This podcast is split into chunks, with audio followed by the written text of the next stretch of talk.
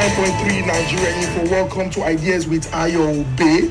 On the show today, we'll be discussing perhaps the most interesting and engaging conversation in Nigeria's news, I dare say, news space. We're talking the removal of subsidy. And joining Ayo Obe on the show is Miss Nkoyo Toyo, the convener, Labour Civil Society Front. And we'll be discussing what types of palliatives will be most useful following the removal of subsidy.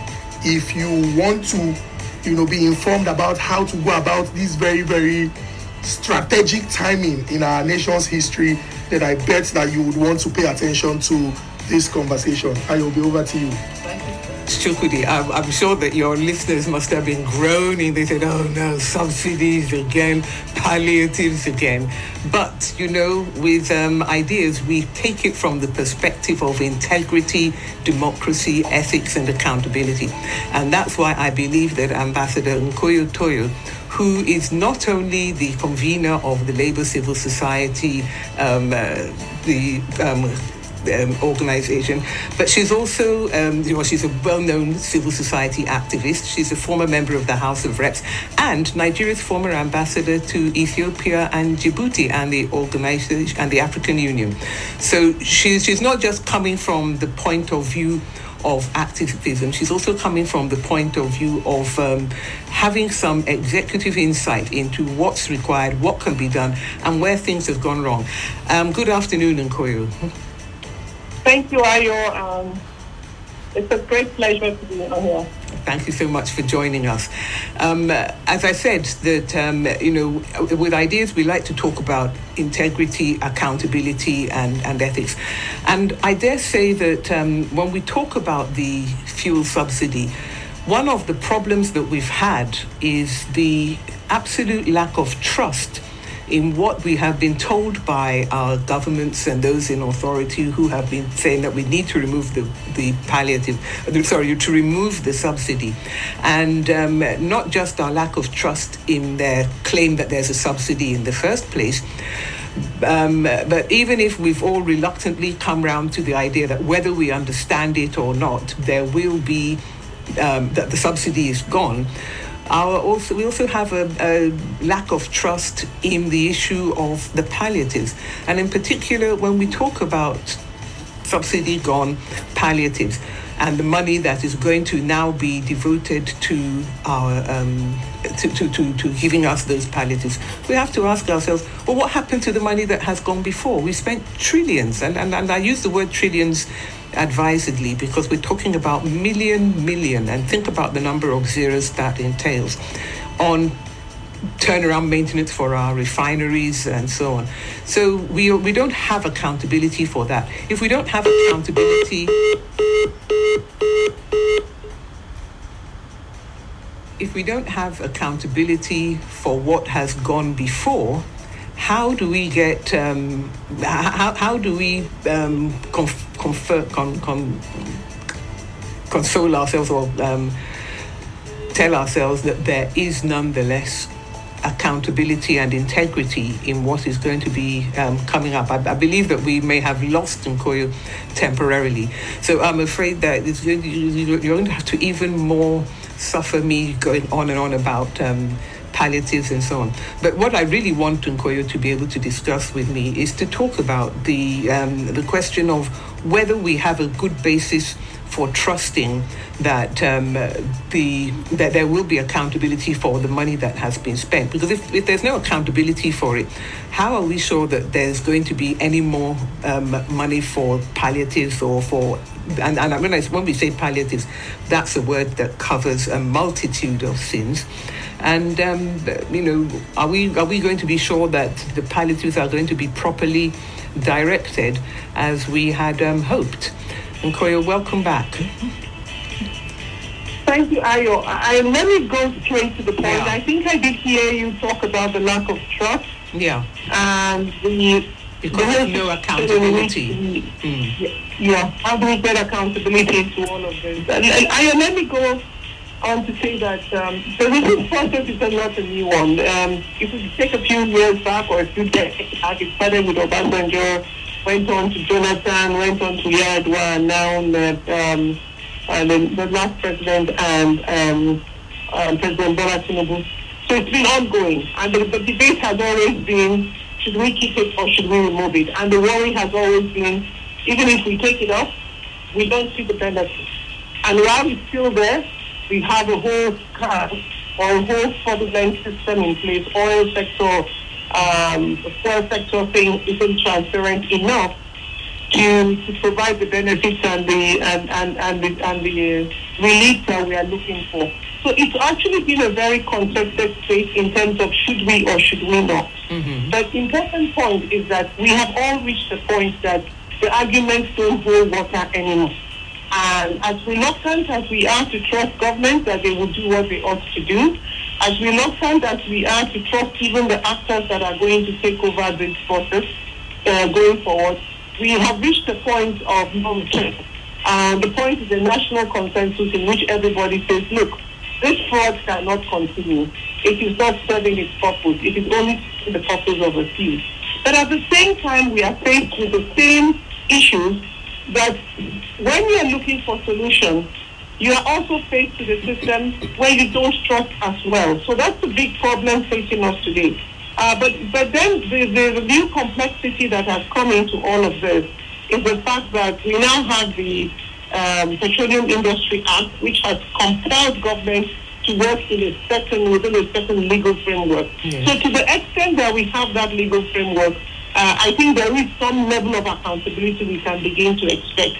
You mean in terms of the money that was going to the announced, I think that NNPC? There will be deregulation. Sorry, do you mean in terms uh, of the do you mean in terms of the, the accountability in terms of the money that used to be paid to the NNPC under the name of No, no, no, no. In terms how do you mean? Even the expectations in terms of the expectation, I know there is no guarantee when the government are going to do palliative and give you 2,000 vehicles or do this or make sure that the market forces will step in and make the supply of uh, of this product cheaper in the long term, there are no guarantees of anything. But with the industri- with the um, Petroleum Industry Act, there is actually now a framework that you can hold them accountable to. Okay. So that is the extent to which I'm talking about this. Uh, let's let's leave the money question for a moment because we know that the money question has always been a scam, you know.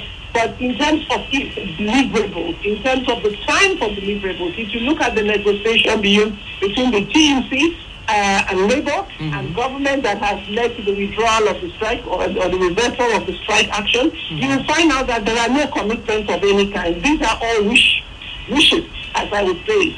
These are all proposals. There are any concrete uh, commitments to doing anything within any time frame, within, within any level of uh, numbers. There's no numerical basis on what you are expecting. We don't have any guidance as to what uh, government is going to do or not even this respect. Well, we- we- we are told that the, um, all of this is that this trust deficit is just in the area of accounting for the resources that are being in, in expended, whether in terms of refinery, re- refixing the refinery, or in terms of the templates that they have always used to to um, to to to, um, to calculate the, uh, the the subsidy, or in terms of the, the cost of the price of petrol 500 as it arri- whatever it they are arrives. using. Mm-hmm. So uh, are perhaps I could ask Nkoyo, because um, our, our time, unfortunately, as usual, is short. But um, what what can an organisation or the group that you are convening, what can it do to make sure that this the, the and, and because I, I appreciate that the word palliative covers a multitude of sins. What can you do to make sure that the palliatives are properly directed? I mean, I, I must say that I was one of those who, when they were to, when they, when they used to talk about um, removal of the subsidy, and they would say that um, you know the rich are enjoying it, and I would think about. Um, the, the, the working middle classes of Nigeria. I mean, I, I, and I always had in mind a cousin of mine who is going um, from place to place with his workers and with his equipment and so on.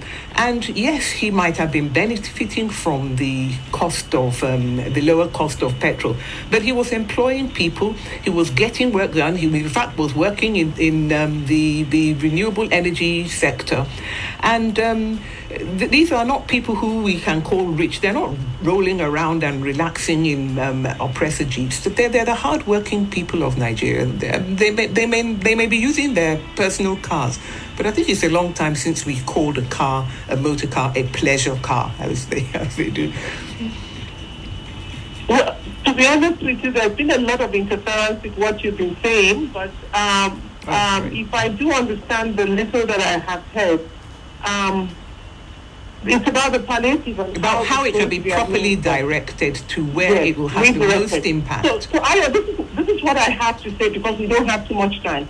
Look, we've, we've done a lot of work with, with INEC and we've seen what they've been able to do with registers and numbers and everything. Mm-hmm. If we want to hold people accountable, let's go back to that structure.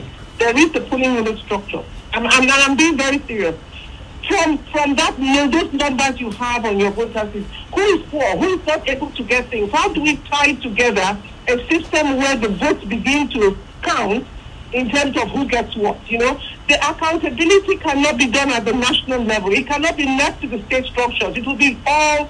Um, it will be all. The capture will continue. What we need to see is where we begin to tie people being able to run and win an election with being able to account for whether they are taking care of the needs of the poor. I wish I had more time to explain this, but this accountability around the votes have to also matter in the way these things are applied. So if you say you are giving me subsidy, can I, at the level of the, being a voter, see that that action has happened so that my representative has made sure that those things that are due to me come to me.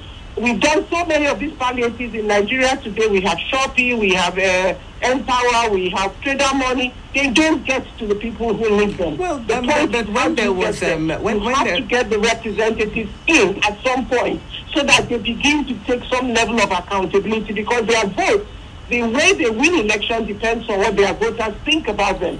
So if they are accountable for what comes down to the rep- to their community constituencies, then it will begin to matter. They must, we must connect this thing between the constituents and the voters, the voters Nkoyo, and you're, you're, you're talking like a real, you're, you're talking like a real um, former member of the House of Representatives.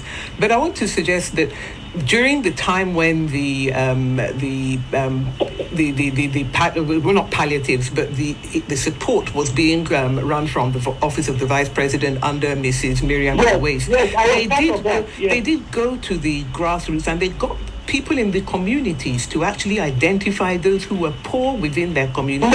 No, no, no, it was initially that. Initially, that's what I'm saying. the And, and, and then people felt that it was when the politicians who were going to be, as you say, ought to be accountable, came into it, that it then became a matter of who is my who, who is my potential voter rather than who is really poor.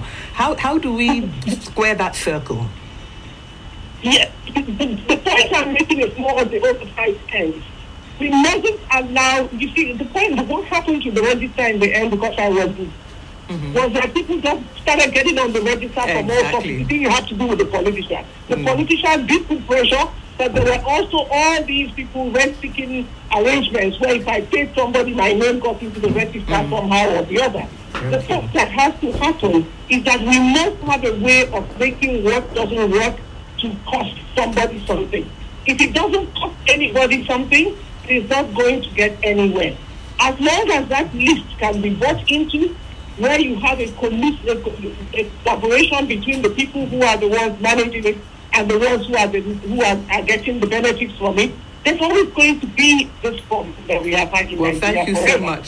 Thank you so much. And I guess that I, what we want to see is apart from money going to people, we want to see improved transport, improved um, schooling, in, and all, all those other things that make life worthwhile that we're currently having to pay through the nose for. We want to see improvements there, not least electricity.